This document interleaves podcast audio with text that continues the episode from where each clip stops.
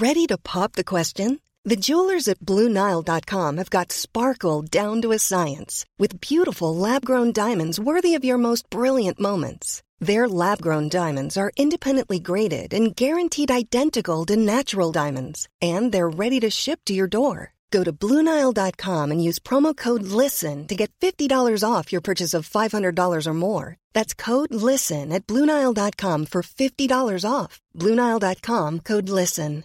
I'm Sandra, and I'm just the professional your small business was looking for. But you didn't hire me because you didn't use LinkedIn Jobs. LinkedIn has professionals you can't find anywhere else, including those who aren't actively looking for a new job, but might be open to the perfect role, like me. In a given month, over seventy percent of LinkedIn users don't visit other leading job sites. So if you're not looking on LinkedIn, you'll miss out on great candidates like Sandra. Start hiring professionals like a professional. Post your free job on linkedin dot com slash people today. Welcome to the Arsenal Weekly Podcast. Here's Alexis Sanchez! What a finish! Walcott's going to go through and score! Into the middle, Giroud! It's two! Hello and welcome to the Arsenal Weekly Podcast for the week of the seventh of March twenty sixteen. I'm Russell Hargreaves. On the show this week, Mark Overmars is here to talk about his legendary Arsenal career. Francis Coquelin tells us about Mathieu Flamini's influence on his career, and Adrian Clarke previews either the F A Cup quarter-final clash against Watford or he previews the weekend game against West Bromwich Albion. More on that later. But let's kick off with Dan Roebuck and Nick Brumsack for the weekend review. It's a welcome back to the podcast to the Matchday Show commentary team of Dan Roebuck and Nick Brumsack. Boys, how are we doing? Yeah, not bad, thanks, Ross. Not too bad. Could be better, I guess, Ross, given the recent results. But, you know, we've got to look onwards and upwards. So, yeah, not too bad. Good. Well, before we get your thoughts on all of that, let's have a little reminder how Arsenal got on against Swansea City back on Wednesday night. Now it's with Campbell, right-hand side, coming forward. Joel Campbell looking to run here at Ashley Williams. Edgy there, he goes for the curler, strikes Leroy Fair, who is back. And now it's with Coquelin racing forward. Eventually finds Alexis, twenty-five yards out, chips it forward. Campbell with a shot! That is brilliant! Absolutely fantastic play from Arsenal. And Joel Campbell with a terrific finish to give Arsenal a deserved lead. You know, we always need more than one, you feel, because you never know with any Premier League side, as Cork comes forwards here, looking for Routledge, who's away and scores. We will need another now, because it's one one. Well, Routledge was put through in between full-back and centre-half, and rifles home beyond Petacek. And it's Arsenal one, Swansea one, what we were just saying. The Icelander, all the Swansea players positioned far post, really, no one near post. Gomes looks to make a run. Jordi Amat is up from the back as well. Uh, Ayew is in there, Williams is up from the back as well, and it comes from Sigurdsson. Great delivery, and it's been bundled home by Williams. Well, that's wicked delivery from Sigurdsson, and Swansea City players celebrate in front of their own supporters, bundled in by the skipper. He could hardly miss from a yard out, but you've got to credit the delivery, because that was whipped in with pace. So a two one loss to the Swans. I was there watching that game as well, and I have to say, deeply, deeply frustrating. Nick, we'll, we'll start with your thoughts there if we can. Yeah, it was a really disappointing evening for Arsenal. I thought, actually, they started the game really well. Lovely first goal, wasn't it? Joel Campbell, who maybe has been a little bit underused in recent weeks, taking it really well, but then I think as soon as Swansea equalised, you could kind of see the, the confidence go from Arsenal. And while they recovered that after the break, uh, for me, the most disappointing facet of the whole evening was once it went to two one, Arsenal just never looked like levelling, and, and that's a real shame, especially when you're going for the title. Just a bit of a lack of cohesion was one of the things that really frustrated me, Dan, and certainly one or two people I was watching the game with.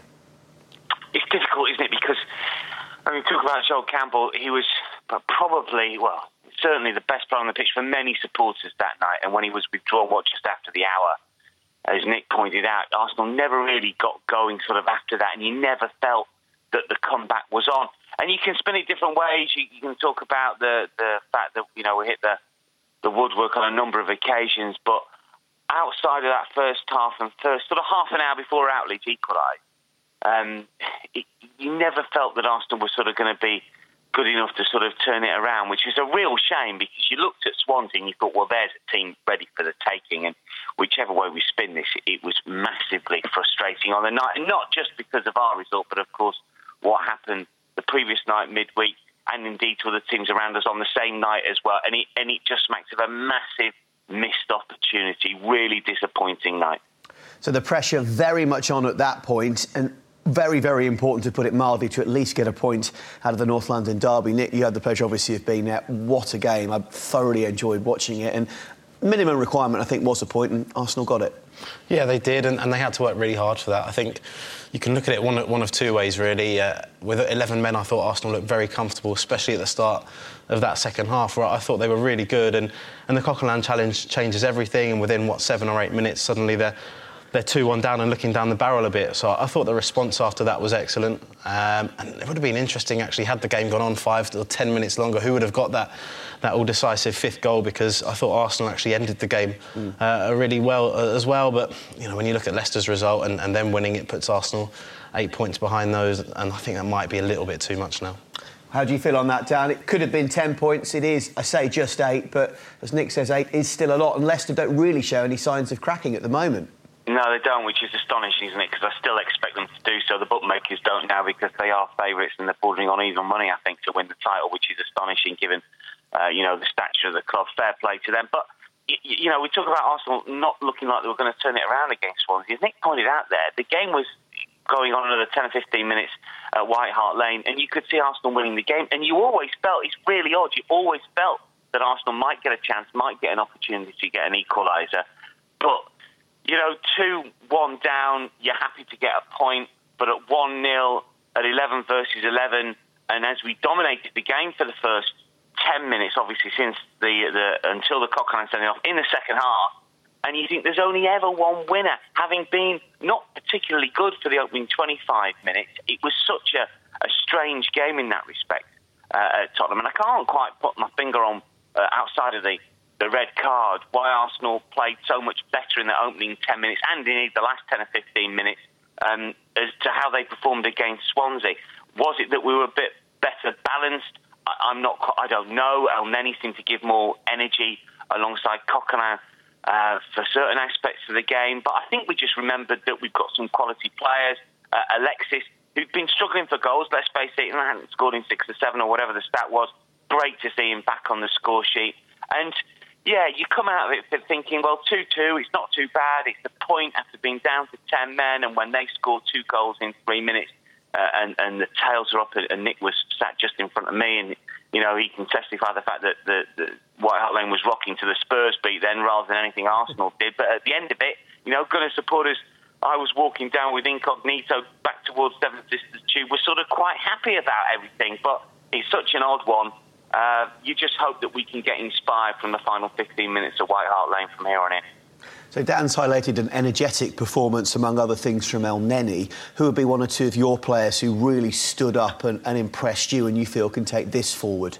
Uh, I would say David Ospina. I thought coming into the team there'd been a lot of talk, especially in the press. Was he up to the, the challenge? Could he do the job? And I think he answered that question emphatically. I, I thought he was excellent, and we know he's a fantastic shot stopper. You know, that, that's never been the issue with him, and, and he made some particularly good saves from uh, Lamela, Eriksson, and that one from Kane, which somehow didn't go over the line. So he was a, a real plus point. I thought Aaron Ramsey was, was much improved from what he's been playing on, on that right-hand side, actually. And just touching on what Dan said there, I thought Mohamed Elneny had a, a good full Premier League debut as well. And he just seemed to give Arsenal a bit more discipline, I think, in midfield. And that was important, particularly uh, at White Hart Lane, where I thought, as I said, he, he was uh, very encouraging. Mm. Yeah, I just, just want to pick up on, on Ospina there, because this is it, isn't it? There's, a, there's an awful lot uh, of supporters out there, not Arsenal supporters necessarily, just football fans.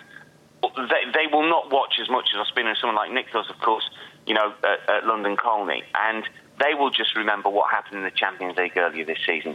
If you take that out of his Arsenal C V, he ain't done that much wrong. And suddenly, because we've lost Petacek for a few weeks, three or four weeks, you know, we're thinking that's going to be a weak link. If David Ospina can play as he did, as assured he did, not just the saves he made, but come out collecting the balls, catching confidently, you know, looking assured, that's huge, huge plus point from here on to the rest of the season. It's not a position we've got to be concerned about, I don't think. And that'll give the fans and everybody a huge lift in that particular position. So, so I think that, that was key. Ramsey was an odd one because I, I thought, and I've got to be honest here, first half, first half an hour, he, I know he scored the goal, but he didn't look particularly good over on that right-hand side. I thought his positional discipline wasn't great. Gave ball away a few times as well. And then when he played in central midfield again after uh, Coquelin had got sent off, he seemed to grow in stature. He got on the ball a little bit more, and he was defensively dogged and seemed to get interested a little bit. So it's going to be fascinating to see exactly uh, what Arsene Wenger does with Ramsey, because Coquelin's obviously going to miss a game. It's going to be the whole game. And then I presume he's going to be back in. And, and, and I think the boss may well end up putting Ramsey over on that right-hand side again. So it's, it's going to be interesting, but I think I think Ospina's the, the big one for me. Massive, massive plus point. Let's finish then, guys. You mentioned it with that Hull match, of course, F A Cup replay, midweek action. Uh, Nick, what do you think about a trip up to a side who obviously pushed Arsenal very close and got the draw in the first game? Again, we don't know quite what teams will be picked, as both sides have got other fish to fry as well, but still quite an interesting fixture, hopefully, this. Yeah, absolutely. I'd, I'd expect Arsene Wenger to make a few changes. I think we'll see the likes of Alex Iwobi, who's featured almost exclusively in the F A Cup this season and played really well. I think he'll come in. I think for Ospina, it's a good opportunity to get more minutes under his belt. I wouldn't be surprised to see the likes of Flamini start, Elneny as well. And it's interesting you touched on that. I think Hull have been excellent this season, and they look like a team who will be playing in the Premier League uh, next year again as, as well. So it's certainly going to be difficult for Arsenal. But having not won in a while, I see this as a fantastic opportunity for them to try and get some confidence, try and get some momentum back uh, and get into the quarterfinals of a competition that uh, they love dearly.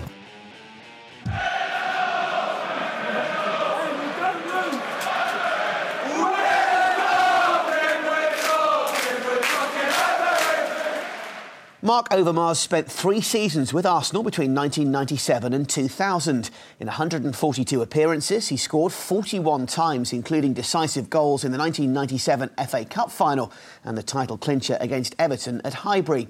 He sat down with Arsenal media's Harry Hawke about his time with the Gunners. I was lucky that uh, the boss, eh, Wenger, had the confidence in me, because in Holland at that time, you know, I came back from that injury. Uh, yeah, the people say, ah, no, he's not good enough. You know, he still uh, is not fit, his knee, and he's not at his level. And I was very happy that uh, Wenger uh, could pass that away and see the potential in, in, in myself as a player. And he saw it. And that's, you know, it's a strength of him. Because that's how we get Thierry Henry. That's how we get Patrick Vieira, before, you know, they become a world-class uh, player. And that, to keep the confidence in me as a player, also when I was coming back from that injury, yeah, that was uh, for me so important, that I was one hundred percent, uh, uh, you know, commitment to to show my best. And I think the year after that, I had my best year of my career. And uh, but that's that's the that's where uh, Wenger had a great uh, uh, yeah. It was because yeah he took the gamble to take me. We had a team, and where I was uh, involved in, you know, we had the famous back four. We always say back five, because you had you had uh, Winterburn, Uh, Keown, Adams, Lee Dixon, and Steve Bolt. They always said back four, but you know, uh, uh, for me, Steve Bolt and Keown, you know, the, in the centre, the, they were uh, fantastic. But we had a fantastic mix: English players and some foreigners who deliver extra. So, uh, in that period, yeah, we were. We were playing and feeling like we they were we were unbeatable. That's you know that's what we had every week. When we went to, doesn't matter which team away, uh, we went uh, out of the coach uh, and said, okay, uh, today uh, uh, we have to destroy them, and uh, we go back uh, uh, uh, safely back to, to London. And that's we also had at Highbury. We we we had the feeling we we. we, we We couldn't lose. And I think we didn't lose for one or one and a half year at home. Um, so it it was, yeah, the best period uh, of my life as a football player. Also, you know, for as a family, it was. We also always played on Saturday afternoon. Eh? I think two thirty or three thirty, and you know, then we know eh, if we have a good result, you know, we enjoy the evening. You want, when you stop as a football player, you want to achieve something, and to get the double, and to go, you know, driving into the city with the big, uh, the big coach. How do you say that? Uh, the double, uh, double-decker bus. Double-decker, that's the same in Holland, double-decker. Uh, and to see all the people, you know, to the excitement outside, that that's oh, that's a memory I would lo- love to return uh, return back, if we could turn back the time.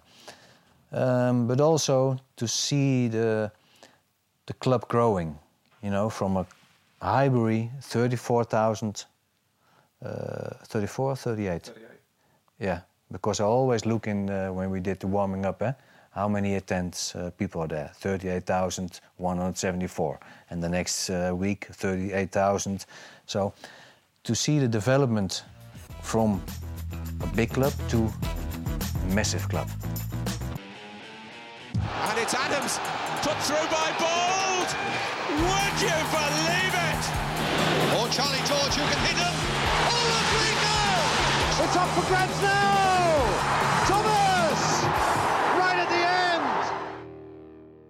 On the seventh of March, nineteen eighty-four, Mathieu Flamini was born in the French city of Marseille. Mathieu started his career at his hometown club before signing for the Gunners in July two thousand four. Here he is talking about joining the club. I mean, uh, of course, you know, when I arrived, I was uh, I was very young. I was twenty years old, so had a lot to learn.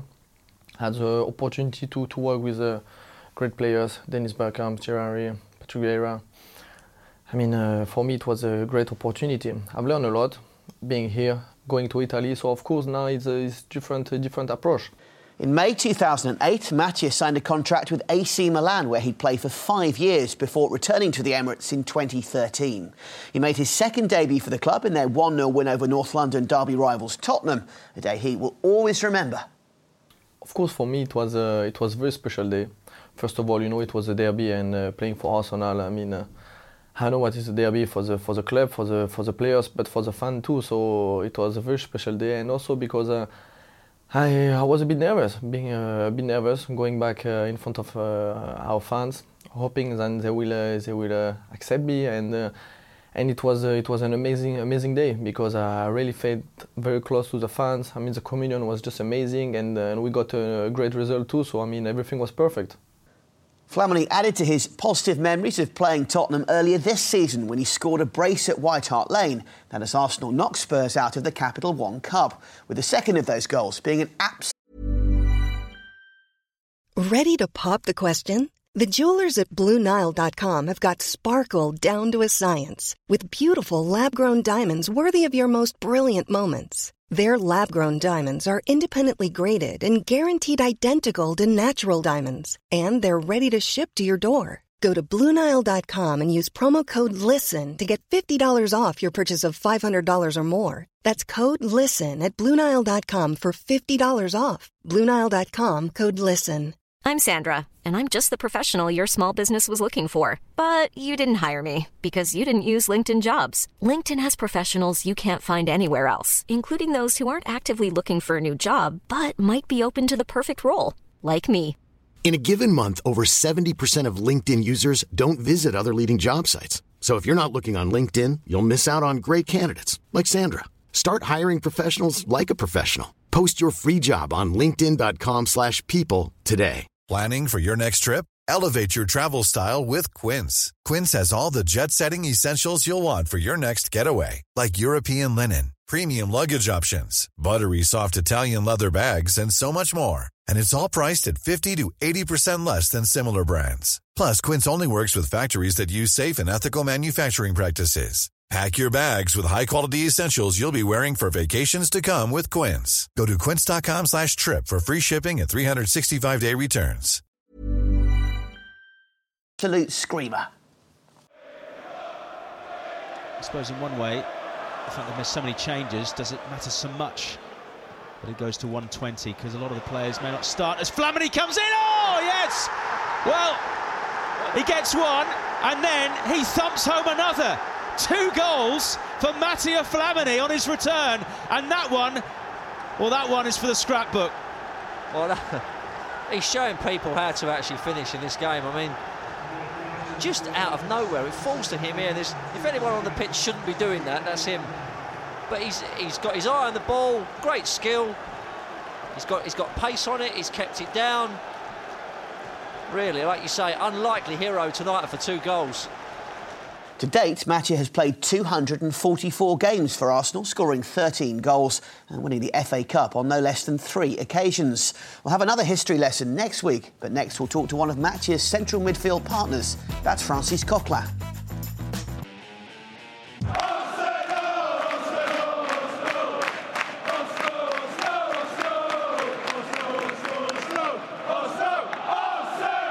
Francis Coquelin has returned to the engine room in the Arsenal midfield after missing three months of the season with injury.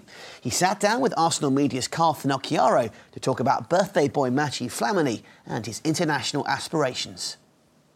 Francis, it's Mathieu's birthday this week. How much of an influence has he been on you since his return, like in the dressing room and on the football side of things, and also on the friendship, personal side of things? Well, I think he had a, a great influence on the group. Uh, as he said, you know, when he came back, he uh, it was like uh, unfinished business. So uh, now, he, obviously, it would be nice for him to finish the business with a with a with a title and uh, and more. So uh, yeah, hopefully uh, we can do that. And uh, no, it's been great. You know, he, he hasn't played much in the first part of the season, but when he came in, uh, I think he's done tremendously well. Uh, they got the result. He wasn't playing much, and uh, straight away he was uh, he was up for the battle. And uh, yeah, I said I said it previously. I thought he was uh, he was great when he when he played. You do have a couple similar qualities, you and you and uh, Mathieu. Do you seek him out for advice because of that? Yeah, we always talk. You know, uh, you always, as I said, you know, you always get advice from uh, from anyone. So yeah, obviously we have the same position as well, so make it easier. And uh, yeah, we've got. Uh, I think we've got a bit of similarities in our game. You know, we we're up for the battle, both of us. So uh, yeah, it's good. It's good to have players like that in a in a team, and uh, you can count on anyone. And to have players like that is really important. Are you the kind of guy that does uh, seek out senior players, guys that have been around a bit, and try and get a bit of information of them? Yeah, obviously, uh, especially now we've got the we've got the chance to have a, a few legends to stick around as well. So um, they give you advices, and um, it's always nice to to take from them. You know, they they've been in the game for a long time, even if now they retired. So and um, yeah, even around us, the players, uh, if something goes wrong, you know, we can we can always chat. So no, it's it's good it's good to have um, advice from anyone. Uh, Mathieu, at this age that you're at now, actually made his national team debut for France. Is the France thing something that you think about a lot, that you're determined to get in the the full France setup? Uh, well, you know, I'm the kind of person that I really focus on the club first, because uh, it's the club who's going to make you go to the national team if you have to go. So um, I think if I perform well at some point, if he has to come, he will come. Uh, I'm not really thinking about that too much, because um, I know I've got loads of stuff to do here first, and then if he comes, uh, obviously I'll be I'll be happy. But um, first of all, I need uh, I need to achieve what I want to achieve here. And has uh, Didier Deschamps been on the phone at all? I mean, how does it work? No, uh, no, I haven't been on the phone to him. Basically, I think he gives a, a pre-list of uh, like uh, thirty, forty players, and then he picks up his uh, twenty-three. So no, he, we haven't had a contact yet. But um, as I said, you know, if he, if he, when he comes, it, will, it means it, it will be the right time, and I'll be on top of my game, and uh, I deserved it. Um, well, you won't be picked in the France side on your goal-scoring record, that's for sure, Francis. Uh, Mathieu has actually got himself a few crackers. Yeah. You haven't got anything. Please explain. What's the hold-up? Well, uh, I don't know. Uh, that's a good question. I think I could. I, I could as well. I could. I could score a couple. It's just. Uh, I think we've got so many players who can score goals that uh, makes me want to focus even more on my job defensively. So I'm not really thinking about offensively. Oh, come on, Francis. But I think I've got goals in me, because uh, when I was in Freiburg, uh, obviously my goal record wasn't great, but I scored. I scored. And uh, even uh, when I was in France, I scored. So, yeah, I think I can score. I can score a goal. It's just not happening here because I'm so defensive. What, what, what kind of goal is your first goal going to be? Long-range power driver, or are you going to bundle it in off your chest or something?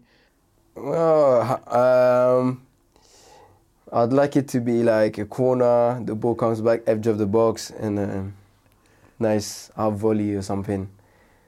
I won't go top corner, but if he gets a flick and this goes in, I'll be happy. Have you got a celebration ready then? Nah, no, I haven't, I haven't got a celebration, but I, I know I, when I, even when the other player scores, I'm going crazy, so I'll probably go crazy as well, even more when I score.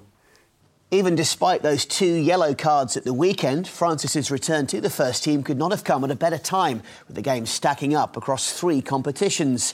That continues with an F A Cup quarter-final clash against Watford on Sunday. We'll talk to Adrian Clarke about that next, or it could be a Premier League game against West Bromwich Albion come Saturday. Clarkey will also help us preview that.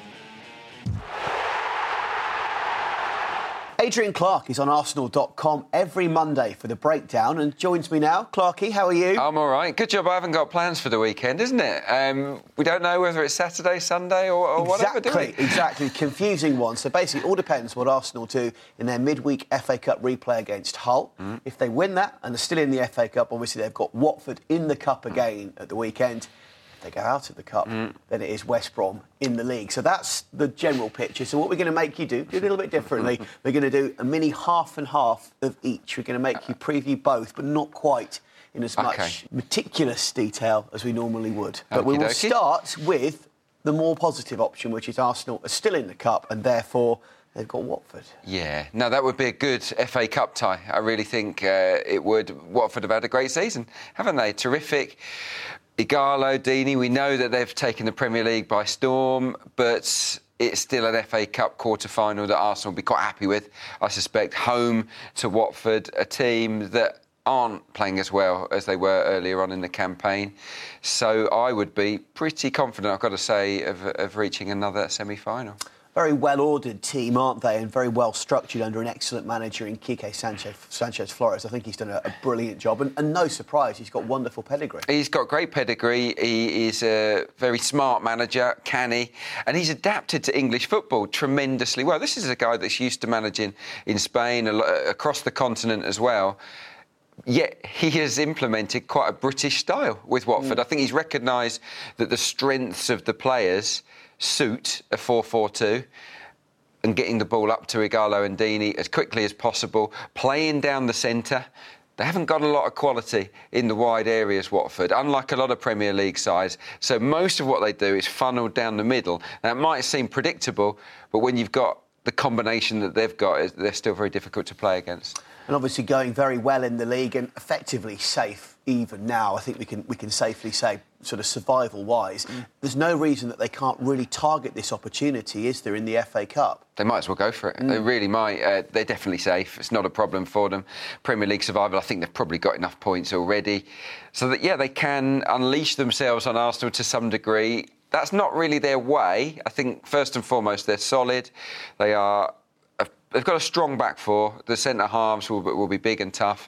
The fullbacks won't go crazy. They will they will bomb on, but they, they also keep a discipline. And in central midfield, there's a slight lack of creativity, but they've got good legs and they're very, very uh, industrious. So I think that breaking Watford down in this game might be the biggest challenge, as well as containing the front two. I suppose what I mean as well is they've got the option to field their strongest team, haven't yeah. they, if they want to? Why wouldn't they? Which Why wouldn't they? Yeah. This is this is an opportunity to get to Wembley Stadium for a semi-final, which Watford have never been in a semi-final at Wembley. I know they've been in the F A Cup final before, so that would be a first for them.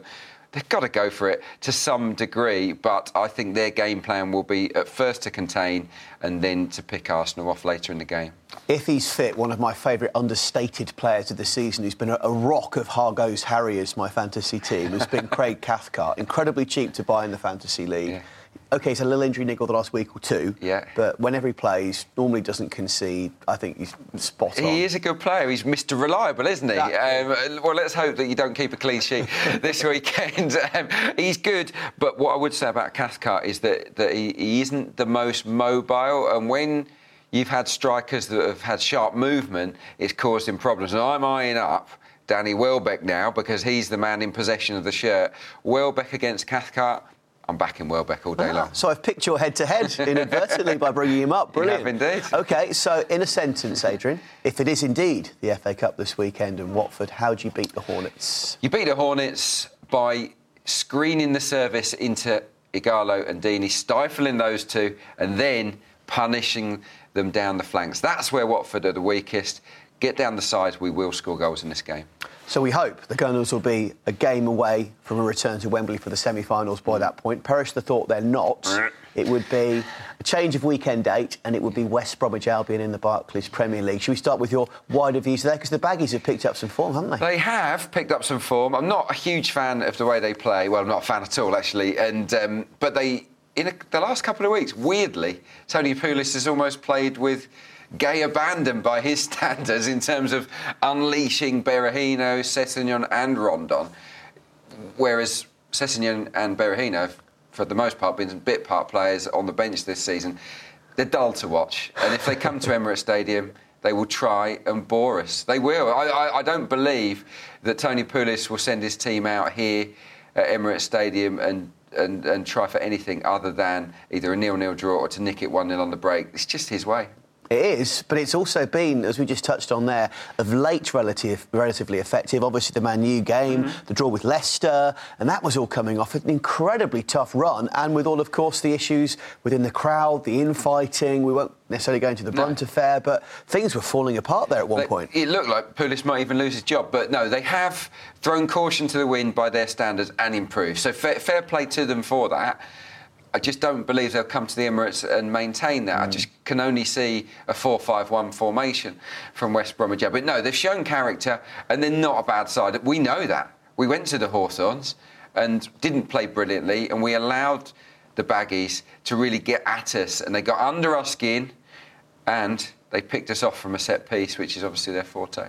I feel that Ben Foster coming back in goal is an improvement. I just think he's a bit more of a, a solid all-round keeper and then that just gives a little bit more confidence to the rest of those in front of him. Possibly. I don't think there's a great deal between him and Maher. I, I'm not Foster's biggest fan because he turned his back on England. Uh, so I, my, my view is skewed. He didn't want to be uh, a bit part player. He didn't want to be a squad man for England. I didn't like that. So I always look at him with more critical eyes, unfortunately. Um, that's just that's just a personal thing. Uh, they've got a very good defence. They are strong in terms of their organisation. Big guys all over the pitch. So hoisting a load of high crosses into the box isn't the best policy against West Bromwich Albion. It's all about dragging those guys, and that's easier said than done, dragging them forward to the sides and opening up little gaps in between. That's the trick to beating West Bromwich Albion, who don't concede a lot of goals for a team that, that are quite small in this division. And who knows if he'll start, come off the bench, be in the squad, be brilliant, be terrible. Sadio Berahino is, is a real soap opera in himself, isn't he? Oh, yeah. If he plays, then I'm slightly more nervous. If he doesn't, I'm OK with that, because Rondon's in good form and he is in the kind of form where he, if he gets half a chance, he might tuck it away. But for me, Berahino is, by some distance, their best player. It's unbelievable that he's found himself as a sub for most of this campaign. If he features, found himself, I think is the key way well, to describe it. Maybe, it well. maybe there are issues yeah. there we don't we don't know the ins and outs of in terms of his attitude. But it seems better now, doesn't it? It seems that most of that has been reconciled. Definitely, is... yeah, and it does for the time being. Well, they had to, they had to to stay up. They needed him. Um, but will, if he features, will he feature wide? Maybe and. That's not his best position. No. His best position is as part of a front two. Off Will the front Br- man. Yeah, off yeah. a front man. That is Berahino. If he plays in a front two, he will score fifteen to twenty league goals a season. Definitely. But West Brom will not play with a front two at Emirates. If they do, well, I'll be amazed. Yeah, I'm not going to dare. I'm not going to dare myself to do anything just in case. But I'll be very, very surprised. So your key battle, your key head-to-head oh, battlegrounds. Yeah, it's very, very interesting. Um, I would say it would have to be up front again, really, because it's, it's West Bromwich Albion's key strength is in the centre-half department. So it is all about... Actually, I will go with Mesut Ozil against the guy that marks him. Uh, Claudio Yacob is the most likely. Yeah. Ozil v Yacob, because if Ozil can get into the spaces behind the centre-backs, make runs in beyond them, and isn't tracked by Yacob, that is where we can really get ourselves in, in business in this game. If we play in front of West Bromwich Albion, if Özil stands still too much and allows himself to be marked by Yacob, then it could become a long afternoon. And in a sentence, if indeed it is the Premier League game at the weekend, how do Arsenal beat West Brom? You, you, beat, Ars- you beat West Bromwich Albion by matching them in terms of their aggression and then just attacking them at will, but not by floating crosses into the box. It's all about slipping balls down the side, using pace and skill to beat them, because that is their weakness.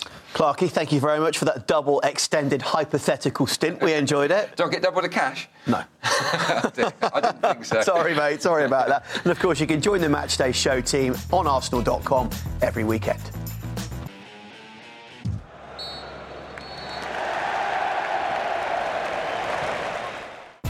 That's full-time on this week's show. Our thanks to Francis Coquelin, Mark Overmars, Dan Roebuck, Nick Brumsack and Adrian Clarke for their contributions today. Remember, if you haven't already, you can subscribe to the podcast on iTunes and then you'll never miss another new show. We're back on Monday the fourteenth of March. Until then, it's bye for now and come on, you Gunners.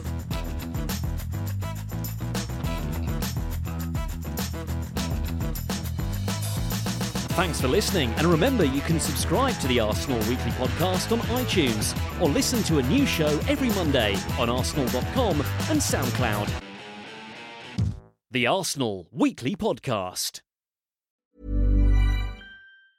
Mom deserves the best, and there's no better place to shop for Mother's Day than Whole Foods Market. They're your destination for unbeatable savings, from premium gifts to show-stopping flowers and irresistible desserts. Start by saving thirty-three percent with Prime on all body care and candles. Then get a fifteen-stem bunch of tulips for just nine ninety-nine each with Prime. Round out Mom's menu with festive rosé, irresistible berry chantilly cake, and more special treats. Come celebrate Mother's Day at Whole Foods Market. Mom deserves the best, and there's no better place to shop for Mother's Day than Whole Foods Market. They're your destination for unbeatable savings, from premium gifts to show-stopping flowers and irresistible desserts. Start by saving thirty-three percent with Prime on all body care and candles. Then get a fifteen-stem bunch of tulips for just nine ninety-nine each with Prime. Round out Mom's menu with festive rosé, irresistible berry chantilly cake, and more special treats. Come celebrate Mother's Day at Whole Foods Market. Market.